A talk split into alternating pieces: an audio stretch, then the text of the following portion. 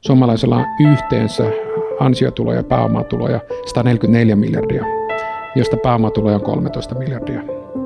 Niin siinä huomaa se. Niin sitten miten tämä keskustelu menee sitten, että jos niiden suhde on vaikka yhden suhde kymmeneen, niin se on just päinvastoin. Joo. Eli pääomatulosta keskustellaan kymmenen kertaa enemmän. Velka ei ole ongelma. Talouskasvun puute on ongelma. Ja kaikki se, mitä sinä ja minä tehdään työksemme, niin periaatteessa pyrkii talouskasvuun. Eli mä haluan parempia firmoja ja sä haluat niistä firmoista paremman hinnan ja sitten se raha palautuu taas talouteen ja se pyörii äh, dynaamisten vaikutusten kautta se allokoituu uusiin firmoihin. No niin, tervetuloa tänne neuvottelijakanavalle. Mulla on vieraana Kim Väisänen ja me keskustellaan kaikenlaisesta, mutta lähinnä, että miten täällä voisi nousta varallisuusluokasta toiseen. Kiitos. Toivottavasti voi nousta. Joo, ja mä luin sun tuon veronmaksajien lehden, eikö se ole tämä taloustaito? Joo. Siinä oli tosi mielenkiintoinen fakta. Niin, jos vanhemmat kuuluu alimpaan tulokymmenykseen, niin jos huonosti kävisi, niin kaikki heidän lapset 100 prosenttia jäisi sinne alimpaan tulokynnykseen, mutta ei jää kuin 18,4 ja ylimpään tulokynnykseenkin nousee 5 prosenttia. Mutta se kannattaa pitää mielessä, että se, että missä, ihminen, missä tuloluokussa ihminen on, niin se riippuu ihan elämäntilanteesta ja iästä ja työuran vaiheesta. Ja se kaikkein hauskin homma, että Suomen köyhin postinumero on lähes aina Otaniemi. Et, et siellä on Suomen köyhät, tulevat vuorineuvokset, diplomi-insinöörit. Ne kun asuu siellä jossakin Jämerän taipaleella, niin eihän niillä ole tuloja ja ne kuuluu niin kuin ihan alimpaan tulokymmenykseen. Ja sitten kun ne valmistuu, niin mikä se on aloittavan diplomi-insinöörin palkka, ehkä joku kolme puoli tonnia, neljä tonnia, jos lähdet ihan, ihan niin kuin sieltä pohjalta. Ja hyvin äkkiä ne on siellä ylimmissä tuloluokissa. Eli pysyvää se ei ole. Hyvin harvat ovat koko ikänsä siellä pohjalla tai koko ikänsä siellä kärjessä. Joo, se on hyvä pointti. Ja nimenomaan tämä ikä, sitä ei ymmärretä, että ehkä se on joku vasemmiston yritys hämmentää, että olisi olemassa jonkinlaisia niin kuin herliinejä, jotka tavallaan syntyy hopealusikka suussa. Ja toki no he, ne, he, he, ovat, ovat syntyneet hopealusikka Joo, suussa. mutta jopa niin kuin kaikista rikkainkin herliin syntyy varattomana. Ja, ja siis tota, eihän ne pysty geimaamaan sille tota, lapsellista varallisuutta niin kuin myöhemmin. Ja tavallaan siis, mä laskin tuohon Liberan kirjaan, miten Suomi voidaan pelastaa, suomalaisten varallisuusjakaumat. Voidaanko Suomi pelastaa? voidaan, voidaan tuota, jämerillä toimenpiteillä esimerkiksi vaurastumisen sallimisella. Niin, niin ikä selittää sitä. Suomen rikkaat on, on tota, yksinkertaisesti vain yli 50 Ja sitten toinen isoin selittäjä on, että omistaksa pääkaupunkiseudulla kämpän, ja sitten tota, itse asiassa lapsia, jos sulla ei ole lapsia, niin sitten sä oot aika rikas yleensä. Eli jos, ei kannata hankkia lapsia. niin, niin, mutta jos sä oot tota eläkeläinen, omistat kämppäs Helsingissä ja sulla ei ole lapsia, niin sä oot niinku lähes varmasti vähintäänkin siellä korkeammassa 10 prosentissa. Sitten jos sä oot 16-vuotias, niin sä oot tota, lähes varmasti, vaikka olisit Herlin, niin sulla on nolla euroa tuota varallisuutta. Joo, kuten sanottu, ei ole pysyvää se, että mihinkä tulo, missä tuloluokossa olet. Et niin kuin annetaan aivan täysin väärä kuva semmoinen fatalistinen kuva, että jos sä ö, synnyt vähän tuloiseen perheeseen, niin sä jäät sinne, et sä jää. Ja, mutta se vaatii kahta asiaa. Se vaatii laadukasta terveydenhuoltoa ja se vaatii laadukasta koulutusta. Ja koulutus on se, millä ihmisen tulotaso ja tulotaso parhaiten nousee. Joo. Demareilla on tämmöinen hassu, hassu ilmaus kuin tulevaisuusinvestointi. Kun kaikki investoinnit kumminkin pääsääntöisesti kohdistuu tulevaisuuteen, niin, niin tuota, mikä helvetti on tulevaisuusinvestointi? Onko se niin kuin investointi, investointi? Et, et menneisyyteen sä et voi investoida, mutta mut koulutus on aina ä, sijoitus ja investointi tulevaisuuteen. Joo. No nyt voitaisiin miettiä, onko tässä niinku ohituskaistoja muuta kuin se ikä ja kämppä. Ää, siis sivuhuomiona suomalaisten yksityisvarallisuus on vähän alle 700 miljardia siitä niin kuin ylivoimasti isoin osa on ne kämpät, ehkä sen voisi, koska sä saat kahden vuoden omistusasumisen jälkeen verottomana myydä Tiesitkö muuten, että ää, Suomen suurin verovapaa, oikeastaan ainut verovapaa tuota, tuota, pääomatuloluokka on oman asunnon myynti. Ja se maksaa yhteiskunnalle noin 1,5 miljardia per vuosi, että sä saat myydä sen verotta No nythän voisi niin sanoa, että kiiluva silmäisinkin vasemmistolainen huomaa, että on aivan valtavan hieno tapa äh, ujuttaa lisää rahaa hyvinvointivaltion ylläpitoon ja sen rakentamiseen. Mutta miksi ne on hiljaa siitä, tiedätkö? No se on kovin epäsuosittua. Se on hyvin epäsuosittua. 71 prosenttia suomalaista asuu omistusasunnossa ja kaikki loput haaveilee omistusasunnosta. Niin vasemmistoliittokin ymmärtää, että, niin, että ne meidän äänestäjät pääsääntöisesti kumminkin asuvat omistusasunnossa, että jos nyt mä sanon, että korotetaan hirveästi eh, tuota, tuota, kiinteistöveroa tai laitetaan oman asunnon myyntivoitto verolle, niin se ei ole hirvittävän suosittua. Joo. se vaietaan aivan täysin. Joo, säkin olet tuota Itä-Suomen yliopistossa opiskel... Joensuun, Joensuun yliopistossa. Joo, silloin oli, oli näin, mutta meillä on muuten yksi analytikko tullut siellä aivan loistava kaveri, että kannattaa. kannattaa Joo, no sen on ainakaan minä, koska mulla jäi, kuten, kuten Pekka Ruuska laulu, että mulla luvut jäi kesken aikanaan. Joo, joo. Mutta siis jotkut, äh, mullakin ollut Mika Maliranta täällä, niin ainakin jossain vaiheessa se halusi tämmöistä niin kuin imaginääristä asumis, äh, o, o, o, tota, oikeus niin kuin veroa, eli joka olisi toinen tapa tehdä se. Joo, eli, tota... mutta toinen, toinen asia, mitä verotaan Suomessa aivan liian vähän, on vapaa-aika. Oi oi, tämä Nallen idea. Niin, en tiedä onko se alun perin Nalle idea, mutta tuota, Nalle on käyttänyt sitä. Mutta siis jos, jos niinku oikein reippaasti tuota, tuota, verotettaisiin vapaa-aikaan, ihmiset tekee enemmän töitä. Joo, mutta tähän 700 miljardiin, äh, siis se on äh, vähän yli kolme kertaa bruttokansantuote, mutta siis Thomas Piketty, ranskalainen ihana, ihana tuota Marksin periä, niin, niin äh, on laskeskellut tässä ekassa kirjassaan Capital in the 21st Century, että kyllähän tämmöisellä kunnon länsimaalla se on viisi kertaa, eli me ollaan köyhä länsimaa. No joo, siis erinäköiset tahot tekee varallisuuslaskelmia ja Italiassa on rikas kansa ja köyhä valtio, mutta meillä on rikas valtio ja köyhä kansa. Joo, mutta ruotsalaiset, niin, niin heillä on tuota ihan... Ja saatanan va- hannuhaneet. Näin, mutta siis siellä tämä Suomen rikkain prosentti, mä laskin sen tuolla tilastokeskuksen ja Credit Suissein datalla, niin Suomessa se rikkain prosentti omistaa noin 1,6 miljoonaa euroa. Siinä on kämpät mukana. Ja, ja sitten taas Ruotsissa tämä rikkain prosentti, joita on siis 73 000 aikuista, kun meillä on vain 44 000 aikuista, niin ne omistaakin 6,6 miljoonaa euroa. Eli noin viisi kertaa. Joo, ja sitten pitää, vaikka sulla olisi niin kolme miljoonan kämppä Södermalmilla, niin sitten sulla on tota, ainakin saman verran pelirahaa sitten pistää niin, tyhmien se, sukulaisten niin kuin, hankkeisiin. Ei, vaan sinulla on sitten se sommarstuuka siinä äh, Stockholm Chair-koodissa, että äh, se on se toinen kolme miljoonaa. Mutta ei, Runeberg turhaan sanoi, että on maamme köyhä, siksi jää. Joo, mutta tätä voisi niin miettiä, että siitä on oikeasti siis paljon kansakunnalle hyötyä, että on sellaisia ihmisiä, joilla on muutakin rahaa kuin se kämppä, joka on sen ollut. Puhutaanko vähän perintöverosta? No puhutaan. Nyt sä et halua puhua perintövarasta, mä haluan puhua. Jutta Urpilaisen ollessa Syyrian maaherrana, eli valtiovarainministeri, sai päähänsä, päähänsä tämmöiset, että nytpä nostaa rätkäytettään, kuten toi, toi Sipilä olisi sanonut, niin tuota, perintöveroa. Se nousi reilu 50 prosenttia 13-20. Ja arveltiin, että nyt, nyt jää hirveästi hynykkää sitten yhteiskunnan tarpeisiin. Ja lopputulos oli sitten se, että miljardeja pääomaa poistui Suomesta, eikä koskaan palannut. Mm. Et veronkorotukset johtaa aina käyttäytymismuutoksiin, aina. Joo. Ja se on semmoinen, että, että, että Suomen varallisuus ei verottamalla nouse. Joo. Se, se on niin kuin sama kuin nostat itse tukasta suosta, kuten paroni von Münchhausen aikoinaan kuvasi.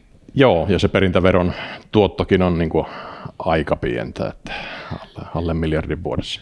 Joo, ei ole tarpeeksi varakkaita. Joo. Itse asiassa jos olisi niin, kuin niin sanottu älykäs vasemmistolainen, hän toivoisi Suomeen huomattavan määrän lisää varakkaita yksityishenkilöitä, koska heiltä saisi sitä tarvittavaa pääomaa hyvinvointivaltion rakentamisprojektiin sekä ylläpitoprojektiin. Joo, ja se on tosiaan ansiotuloinen, siis ää, Suomessa tulee noin 130 miljardia, jos on siis eläkkeetkin melkein 30 miljardia siinä mukana, niin eihän pääomat-tuloista niin nippanappa saa, vaikka kaikki laskisi, niin 10 miljardia ää, kasa. Joo, ansiotulojen ja pääomatulojen suhde on aina enemmän kuin yhden suhde 10, riippuu vähän vuodesta, että se voi olla yhden suhde 12. viimeinen vahvistettu verotus on 2018. Siellä on suomalaisella on yhteensä ansiotuloja ja pääomatuloja 144 miljardia, josta pääomatuloja on 13 miljardia. Niin siinä huomaa se. Niin sitten miten tämä keskustelu menee sitten, että jos niiden suhde on vaikka yhden suhde kymmeneen, niin se on just päinvastoin. Eli pääomatulosta keskustellaan kymmenen kertaa enemmän. Ja mä en ole ikinä ymmärtänyt, että sitten, että peruste on tähän, että kun meillä on mielipuolisen korkeat marginaaliveroasteet suurimmissa tuloluokissa, mitä tulee niin kuin ansiotuloihin, ja sitten sanotaan, että joo, että tämä on sitten se peruste nostaa pääomatuloverotusta. Mä luultavasti moni voisi sanoa, että tuota, sehän on järkevämpää olisi ehkä laskea sitä mielipuolisen korkean marginaaliveroastetta. Joo, näin se on. Ja, mutta siis mun mielestä näitä faktoja pitää vaan toistaa, koska se, muutenhan täällä kierrätetään jenkkifaktoja ja ne taas Joo, on, niin kuin, ei sovi ollenkaan Suomeen. Joo, ja musta Demarit teki tota, aivan täydellisen spin doctor niin kuin tota, tämmöisen harhaanjohtamisyrityksen. He julkisti, julkisti erittäin suurelle, että katsottiin vain niin eri ää, veroluokkien bruttokansantuoteosuuksia. Sen pohjalta vedettiin tämmöinen, että Suomessa pääomaa verotetaan huomattavan vähän. Koska se oli, muistelen, että muualla Euroopassa vähän yli 20 prosenttia bruttokansantuoteosuus ja Suomessa oli 16. Mutta mikäli me emme tiedä, miten ne tulot jakautuu ansiotuloihin ja pääomatuloihin eri maissa, niin me ei voida sanoa mitään vertailemalla niin kuin bruttokansantuoteosuuksia. Jos Suomessa niiden suhde on yhden suhde kymmeneen, niin, niin tota, veikkaan, että monessa muussa paikassa se on hyvin erikaltainen. Ja kuten sanottu, niin Italiassa on köyhä valtio, mutta rikas kansa.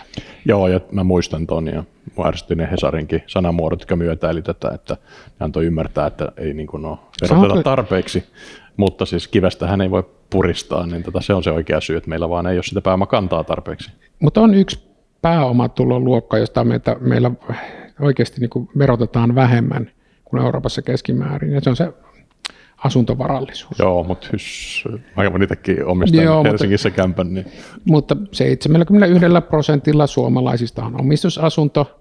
Se poliitikko, joka sanoo, että hilataanpa tuo kiinteistövero piikkiin, tai siis niin kuin korkeammaksi mahdolliseksi, tekee poliittisen itsemurhan. Että pitää olla ihan äärimmäisenä vasemmalla, että uskaltaa sanoa se. Mutta jos on demaria sanoo, että nyt, nyt laitetaan tässä niin kuin, äh, tuota, tuota, reipas verotus tuohon kiinteistöveroon ja asuntoihin, niin hän, hänen poliittinen tulevaisuus jää siihen. Joo, mutta puhutaan siitä yhdestä kymmenesosasta kuitenkin, eli se on kuitenkin ohituskaista, koska sen kämpän tienaaminen velattomaksi vie sen 50 ja tuota ainakin. Ja, no niin, sä oot nyt tämmöinen enkelisijoittaja tai, tai tuota, riskisijoittaja startuppeihin. Olisiko se tavallaan, olisiko sen köyhimmän 10 prosentin oikeatie onnen? Että ei, ei missään tapauksessa. Startup-sijoittamiseen on erinäköisiä sääntöjä, että saako siihen laittaa 10 prosenttia varallisuudesta vai voiko laittaa jopa 25 prosenttia. Mutta startuppien sijoittaminen on äärimmäisen epävarman duuni tehtäväksi. Et niin kuin suomalaisista yrityksistä joka kuukausi kuolee yksi prosentti, lakkaa jollakin tavalla. Eli kun aletaan sadasta, niin yksi prosentti häviää. Ja e, niin kun aloittavista yritystä, niin viiden vuoden päästä 50 prosenttia on kadonnut. Että jos aikoo sijoittaa startuppeihin, niin pitää olla hirvittävästi rahaa, jolla aloittaa sen. Aikoinaan Richard Branson sanoi, että, että niin kuin lento, lentoyhtiön omistamalla voi tienata pienen omaisuuden, mutta on parempi aloittaa suuresti. Joo. Joo, itse asiassa yksi vinkki, joka sua kutsui tänne, oli toi Noora Huovila, joka on tässä videoilun toimari, niin tuota, se on sitten taas tavallaan, että sulla on niin kokenut tiimi ja hyvä konsepti, niin sitten ehkä se voisi olla vähemmän riskisempi. Joo, mutta se on, startuppeihin sijoittaminen on portfoliopeli, niin kuin mikä tahansa muukin sijoittaminen, että onko mulla niitä nyt 26 portfoliossa ja vasta kaksi konkurssia tähän mennessä niistä 26. Mutta mut, mut se on niin kuin, että on olemassa startuppeihin sijoittavia rahastoja, jotka kerää rahaa ja sijoittaa aloittaviin yrityksiin. Niistä 5 prosenttia, eli yksi 20 tuottaa yli 3x, eli kolmikertaisesti rahat kymmenessä vuodessa, jonka se vaatisi, että se olisi niin taloudellisesti kannattavaa ja järkevää, kun otetaan huomioon riskit ja kymmenen vuoden sijoitushorisontti ja tuota, tuota, vaihtoehtoiset sijoitustavat, niin 5 prosenttia rahastosta pääsee siihen tavoitteeseen. Joo, on se kyllä pieni. Mutta joskus tulee näitä framereita, jossa sä ainakin teit sitten tätä hallituksen puheenjohtajana niin merkittävänä sijoittajana tilin. Että... Jo, joskus se suuri riski kantaa, useimmiten se ei kanna. Että, että, että joskus voi tuntea, että olenpa minä fiksu ja älykäs sijoittaja, kunnes seuraavana päivänä huomaa, että olenpa minä typerä ja idioottimainen sijoittaja. Et jos olisi järkevä, niin sijoittaisi vain indeksi, että osakkeethan tuottaa sen, riippuu vähän lähteestä 6-9 prosenttia on tuottanut viimeiset sata vuotta. Et indeksi, jossa kulut on lähellä nolla. Joo, tämä on mun filosofia sen kämpän lisäksi kyllä, että mulla on oma kämppä ja sitten on tota, jonkun, indeksisijoitusta. Jonkun muu indeksit. Niin, jonkun muun indeksit ja sitten kyllä täytyy tunnustaa, mäkin olen Fibanin jäsen, niin mulla on muutama tiketti siellä, mutta ei ole kyllä portfolio. Se on, se on portfoliopeli, sä oot jo hävinnyt ne rahat. en luovuta vielä. Mutta sitten tota, jos tämä ei ole se ohituskaista, niin sitten yrityksen perustaminen ja sen myyminen exitillä on, ja, ja sillähän pääsee tänne tuota kateuskalentarille. Ja sitten se lähes aina ne ihmiset, jotka on siellä ylhäällä, niin on myynyt firmansa, eli ne on tavallaan tiivistänyt monen kymmenenkin vuoden niin kuin, ää, ali kompensaation yhteen vuoteen, siihen exit-vuoteen. Joo, siis jos katsotaan pääomatuloja Suomessa, niin ylivoimaisesti suurin niistä pääomatuloista on luovutusvoitot. Luovutusvoitot pääsääntöisesti on, että on yrityksen osakkeita, jotka sä myyt, tai omistusta, jonka sä myyt. Ja sitten sä oot yhtenä vuonna hyppäät sinne niin kuin, korkeampaan prosenttiin tai jopa promille, ja sitten sä häviät sieltä. Joo, ne ei toistu. Äh, Mutta sitten tota, sekään, se vaatii siis semmoisen pitkän nousukiidon tai liito, tota, mikä tämä nyt on, millä lentokoneet nousee. Kiitoradan. Kiitoradan tekninen termi, hyvä kun on ammatti, ammattilainen täällä joukossa. Niin tota, miten, miten tämä kiitorata rakennetaan? Siinä se on Exit-kirjassa, jonka kirjoititte Katleenan ja tuon... Jääskeläisen Jannen kanssa. Niin, niin siinä oli mun mielestä hienosti kuvattu eri osa-alueita, että, että firma onkin aika vaikea palikka, että sitä pitää säätää nämä niin kuin ainakin kymmeneltä kulmalta. Joo, se on, että mikäli haluaa hyvän exitin, niin sulla pitää toteutua kolme asiaa, tai itse asiassa viisi asiaa. Ja tuota, kolme ensimmäistä asiaa on se, että sen yrityksen pitää olla hyvä työntekijöille, se pitää olla hyvä ää, sen asiakkaille ja hyvä omistajille. Se on niin kuin se ensimmäinen kolmio. Että sä et voi riistää työntekijöitä, koska mikä firma ei sillä tavalla niin kuin tule menestymään. Mutta se ei voisi myöskään olla silleen, että asiakkaat on hirmu tyytyväisiä, työntekijät on tyytyväisiä, mutta äh, omistajat ei saa mitään, koska silloin sieltä tulee pääomalla ja tuotto. Eli nämä kolme asiaa pitää osua kohdalle. Sitten sen päälle pitää olla hyvä hallinnointitapa, eli good corporate governance, eli yrityksen lippulappuset on kunnossa. Yrityksen hallinto on järjestetty asianmukaisella tavalla ja dokumentoitu ja prosessit on kunnossa. Sitten se viides on sinä. Yes. Eli pitää olla erittäin hyvä välittäjä tai kauppaja, joka etsii sille firmalle parhaan mahdollisen ostajan, parhaan mahdollisen hintaa. Ja se, mitä olen lukenut itsekin vähän tutkimuksia, niin paras keino saada parempi tuotto exit-hetkellä on se, että, että on useampia ostajaehdokkaita. Ja moni myy firmansa sille, että joku vaan soittaa, että firma on mielenkiintoinen, että voisi ostaa. Ja sitten se lähtee sen mukaan se, että se ottaisi välittäjän, joka ottaa hyvin nimellisen parin prosentin palkkion ja retainerin, eli pohjapalkkion, niin, niin se ykkönen voikin muuttua jopa kakkoseksi. Joo, muistakaa kaksi prosenttia, hyvä success fee. Tuota, se, on jenki, se, on, se, on, se on jenkkiprosentti, Suomessa riittää puolet siitä, jopa neljännes. Joo, pohjaprossa siis kyllä nyt ainakin 5 prosenttia pitää olla rätsetti siitä ylimenevästä osuudesta, joka on niin kuin sekin hyvä kytkinpiste. Mutta tota, joo, mä arvostin tämän sun kirjan näitä jenkkidataa kerrankin siis, tota, siis verotiedoissa ne jenkkidatat on huonoja, mutta näissä success ne on just semmoisia, joo, mitä pitää tuoda Suomeen. Jenkki success on vähän ehkä reilumpia kuin suomalaiset, mutta, mutta Samilta saa hyvän, hyvän hinnan. Kiitos tästä. Uh, Joo, mutta siis itsekin huomaa, kun meillä on siis se viimeinen nakki, mikä on aika, aika niin kuin raskas, koska siinä on kaikkien toiveinen tynnyri. Siellä saattaa olla 20 vuotta roikkuneita enkelisijoittajakin odottamassa sitä, sitä 50x-tikettiä siellä ja tuota, kertovat sen suoraan. Vaikeita, vaikeita kavereita. Niin. Ne, on, ne on aina, startup-sijoittajat on pääsääntöisesti mulkkuja. Joo, mutta sitten siinä on just se, että niitä ei useinkaan valmistella. Että se on vähän semmoinen, että on tullut joku tarjous tai semmoinen niin tilanne, että nyt pitää myydä. Ja sitten sitä on ehkä kvartaali hierottu. Ja sitten sanotaan, että no teillä on toinen kvartaali aikaa hieroa sitten myyjän porukoilla se ja sitten myydään. Ja eihän se kahdessa kvartaalissa siitä. Että paljon sun mielestä tarvitaan niin kuin sitä valmisteluaikaa? No kyllä mä sanoin, että jos olet myymässä yritystä, niin pari vuotta olisi hyvä, hyvä aika. Että e, jos, periaatteessa jos firmassa oli nämä kolme asiaa kunnossa ja se hyvä hallinnointitapa, niin se on myynti valmis millä hetkellä tahansa, exit valmis. Mutta mut sitten jos oikeasti rupeat myymään, niin jonkun pitää miettiä, että ketkä on ne potentiaaliset ostajat, että on pitkä lista ja lyhyt lista ja niiden kanssa käydään keskusteluita ja tehdään hyviä loita tai tehdään hyviä term ja noin päin pois ja se vie aikaa. Ja sitten kun se ostajan puolelta kun katsotaan, niin hänen pitää tehdä yritystarkastus, eli due diligence. Ja tuota, tuota, se ei monesti käy näin, että pitää vaikka katsoa verot kymmeneltä vuodelta niin se ei ole silleen, että joku katsoo sen niin kuin parissa tunnissa. No näyttää vähän olevan ok.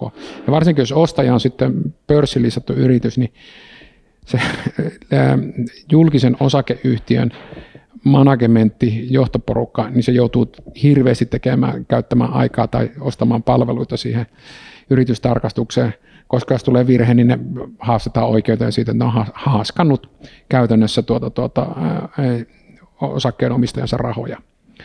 Että niin kuin, musta olisi niin kuin hyvä, että jos nyt tulisi, että mä haluan myydä firma, niin mietti sille, että se on vaikka 2022 eka kvartaali. Siinä olisi nyt noin kuusi kvartaalia aikaa. Tykkäsin siitä väärää yrittäjyydestä. Siinä oli, oli mun mielestä semmoisia rosoisia tuota, Suomi-popin lauluja suunnilleen vähän väliä. Joo, minulle on tämmöinen sieluun tullut vamma, kun vanhemmat pyöritti tanssilla vaan, että iskelmämusiikki on lähellä sydäntä.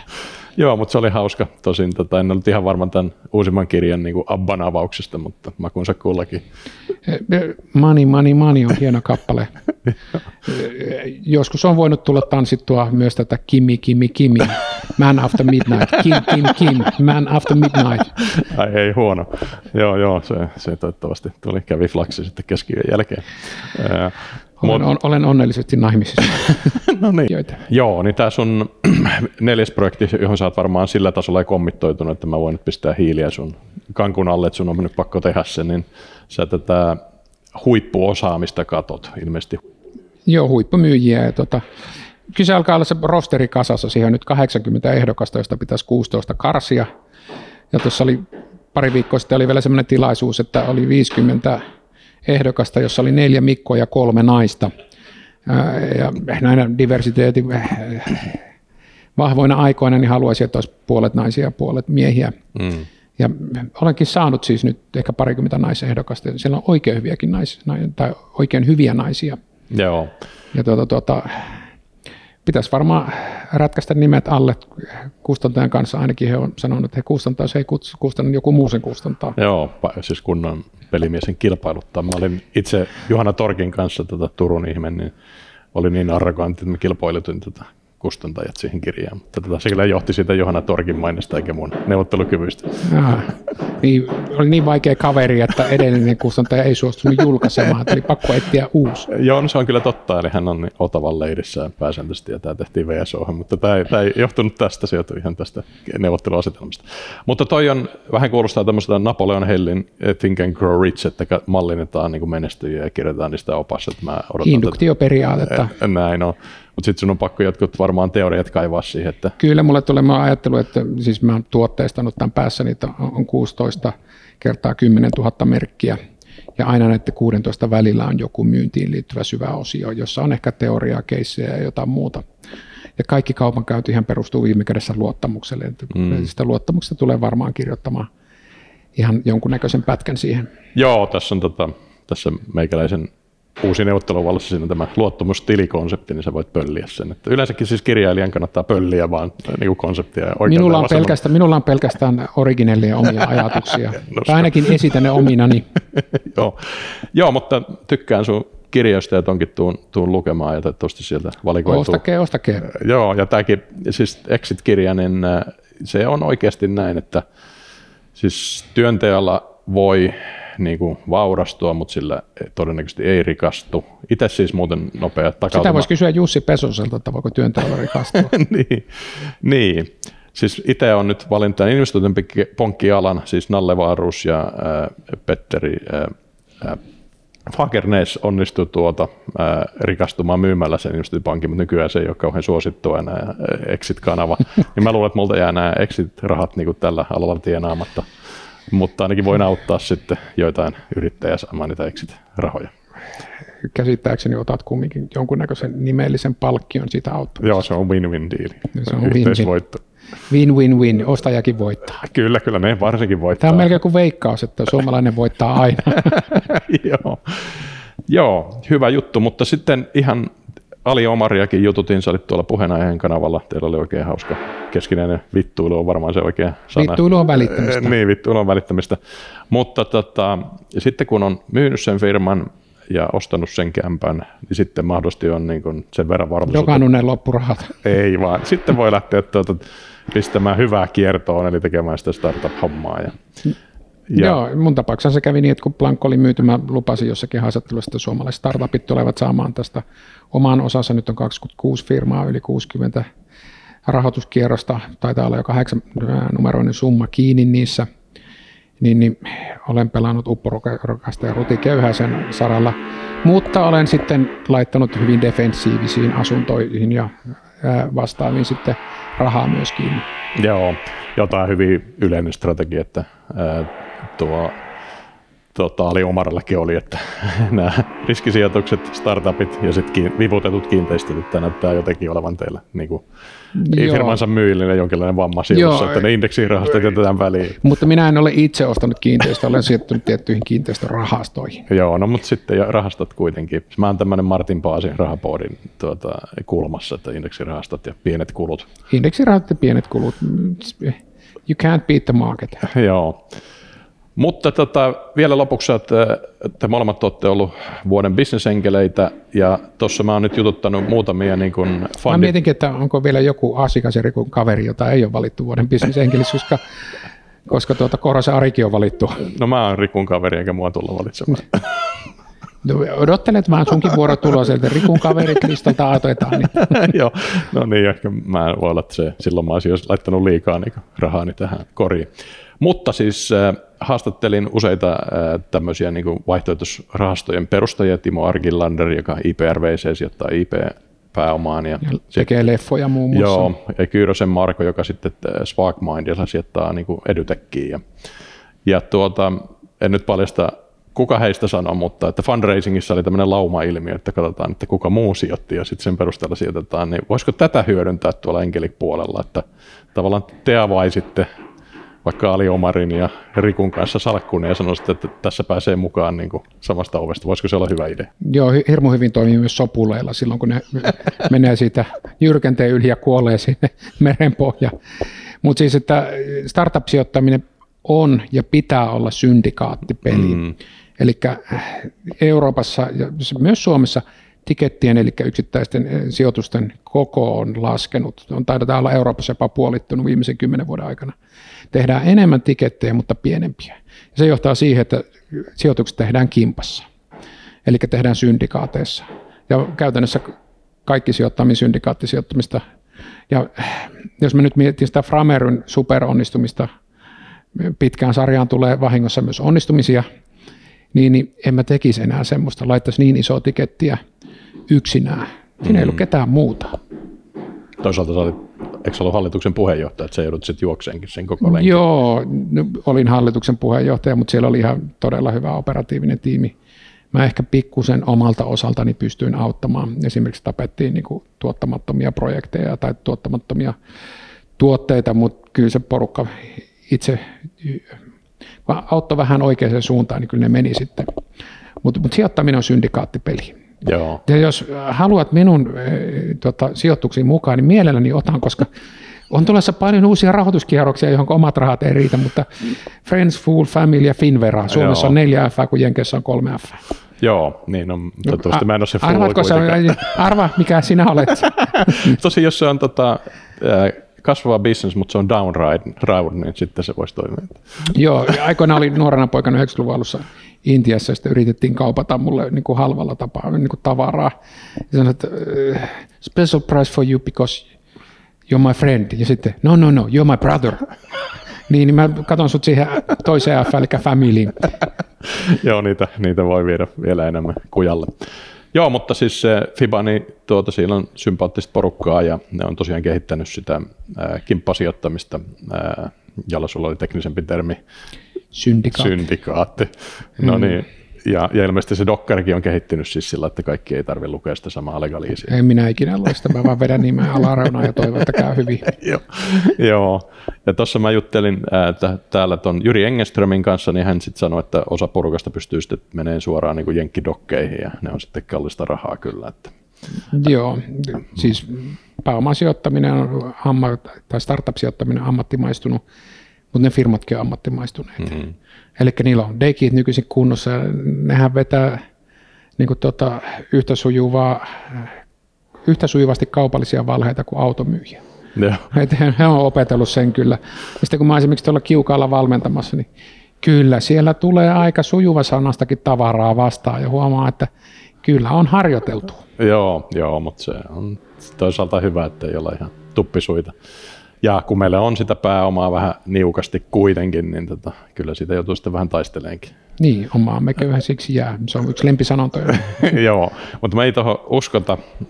Eli tämä tie jopa sille köyhimmälle 10 prosentille. Niin... Se raja on muuten Suomessa harvinaisen alhainen, onko se joku 5000 jotakin, 5500 euroa, että päästä parhaampaan 10 prosenttia. Niin tuloissa, joo, tuloissa. Ja, ja tosiaan tämä omaisuus, vaikka se nyt kuulostaa se 1,6 miljoonaa siihen parhaaseen, parhaaseen prosenttiin. Taitaa olla muuten 500 tonnia, jolla pääsee jo 10 prosenttia. Mut eli, siis sun... eli kenellä tahansa, jolla on niin maksettu asunto niin. jakomaista tähän keskustan suuntaan Joo. kuuluu siihen. E- eli siis, ja se on sitten iän funktio, eli siis tota, just tosiaan mun mielestä näitä pitäisi aina katsoa poikkileikkauksena niin kuin iästä, koska se, että just otat ne otan ota mä en opiskelijat sinne, niin tota... Ota Niemen. O, o, o, joo, ja nyt tulee kyllä virheitä virheen perään. Joo, en tiedä mitä sä oot viime yönä dokannut, mutta lopeta. joo, kyllä, kyllä. Mäkin on siis ikiteekkari, mutta tuolta Hervannasta. Onko elämässäsi ollut elo, elämää ja erotiikkaa, kuten ikiteekkareille kuuluu? no kyllä, kyllä. Joo, mutta tota, toivotaan, että Suomi ei jää köyhäksi, vaan, vaan niin kuin vaurastuu ja saa sitten sitä pääomaa tähän kasvu yrittäjyyteen. Ja kaikkein parasta se on, niin kuin, että jos me saadaan ulkomaista rahaa. Mm. Se, että joku tulee ja ostaa suomalaisen yrityksen ravakkaan hintaan, jopa ylihintaan, ja teidän nimellistä kahden prosentin palkkiota vastaan, niin, niin tuota, tuota, sehän on aivan loppujen lopuksi, vaikka sanotaan, että hirveätä, että suomalainen firma myytiin taas. Mutta sehän tuo se pääoma tänne kotimaahan. Ja sitten ne, jotka on myynyt, niin voi lähteä uusiin yrityksiin tai sijoittaa johonkin muuhun omaisuuteen täällä Suomessa. Joo. Ja se on niin hirvittävän hieno asia.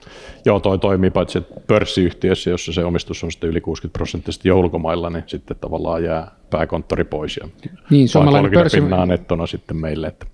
Niin, aika pieni, aika pieni se olisi se, jos suomalainen tuota, ää, suomalaiset pörssiyritykset olisi sitä, että ne olisi vain suomalaisten rahoittamia. Joo. Että tämä olisi todella lilliputtipörssi.